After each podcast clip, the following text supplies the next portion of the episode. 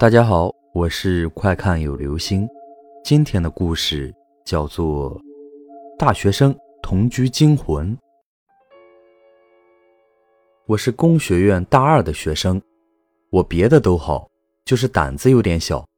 同宿舍几个同学晚上总是打牌，影响到我的休息，我十分烦恼，打算搬到校外去住。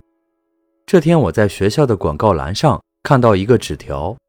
是水利系的一个叫王小梅的女研究生写的，说她为了安静写论文，在郊区租了一套两居室的住房，想找一个本校的男生与她合租，条件是男的要遵章守纪、身强力壮。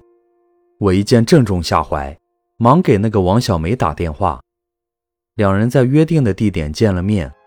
我的身高、体重、相貌、气质都符合王小梅的标准。再看王小梅，除了眼睛看人有点直勾勾的外，和别的女生也没什么区别。大概是她写论文用眼过度的关系吧。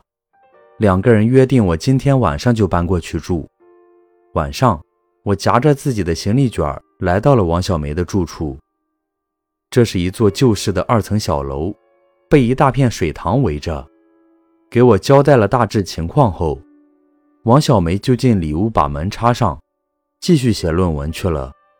我在外屋点了一盏昏暗的台灯看书，四周静悄悄的，只有窗外的树叶沙沙的响，让我身上起了一层鸡皮疙瘩。过了一会儿，我去上厕所，这厕所是公用的，只有一个蹲位，男女通用。厕所里外黑的伸手不见五指，我找了半天也没有发现电灯开关。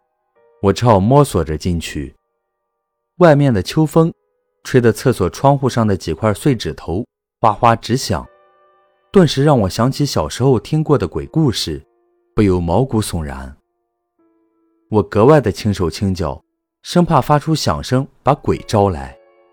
上完厕所，我回到房间又看了会儿书，正准备睡觉，忽然吱呀一声，里屋的门开了。王小梅出来了，她悄无声息地穿过我的屋子，出去了。她的脸上没有什么表情，好像我根本不存在。她出门的时候带进一股寒风，我不禁打了一个寒战。就在这时，厕所里的王小梅发出“啊”的一声尖叫，这声音在深夜里听来格外恐怖，吓得我一屁股坐在了地上。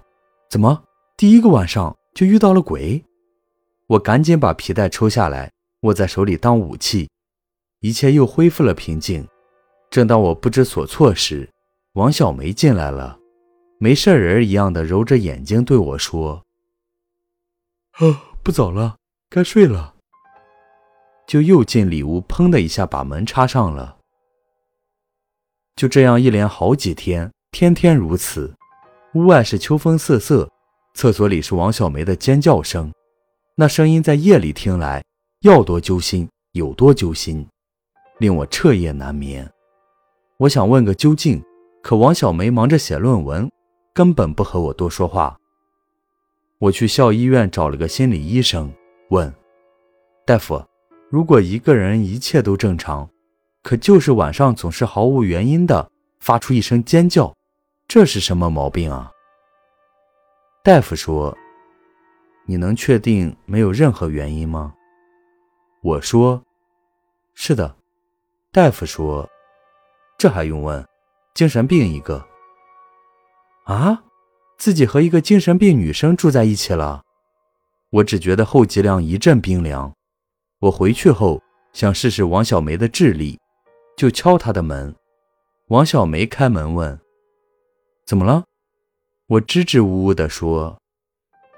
树上一共九只鸟，一个猎人开枪打下来了一只，问树上还有几只？王小梅的眼睛直勾勾的看了我半天，说了声“神经病啊”，就又砰的把门关上了。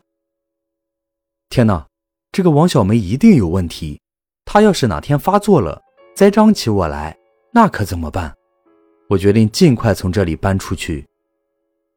这是我在楼里住的最后一个晚上了，我把东西收拾好，准备第二天一大早就和王小梅摊牌。无论如何，自己走定了。午夜时分，我感到肚子一阵不舒服，要上厕所。我穿衣起来，还是轻手轻脚地走进了厕所。此时的厕所里静得吓人。不多时，一种怪叫声在我耳边响起，而且越来越近，我的头发都直了起来，两腿软得几乎要倒下。突然，声音停在了我的脸上，吓得我半天才稳住神儿，觉得好像是个大蚊子。秋天了还有蚊子，我抡圆了照着自己的脸上，啪的一巴掌打下去。咦，奇迹出现了，屋顶上忽然亮起了一盏明晃晃的电灯。嘿，好亮啊！我的眼睛都有些睁不开了。我眯着眼睛看到面前厕所的小木门上贴着一张纸，上面工工整整的写着几个字：“不用别喊，节约用电，谢谢合作。”好了，这就是今天的故事。大学生同居惊魂。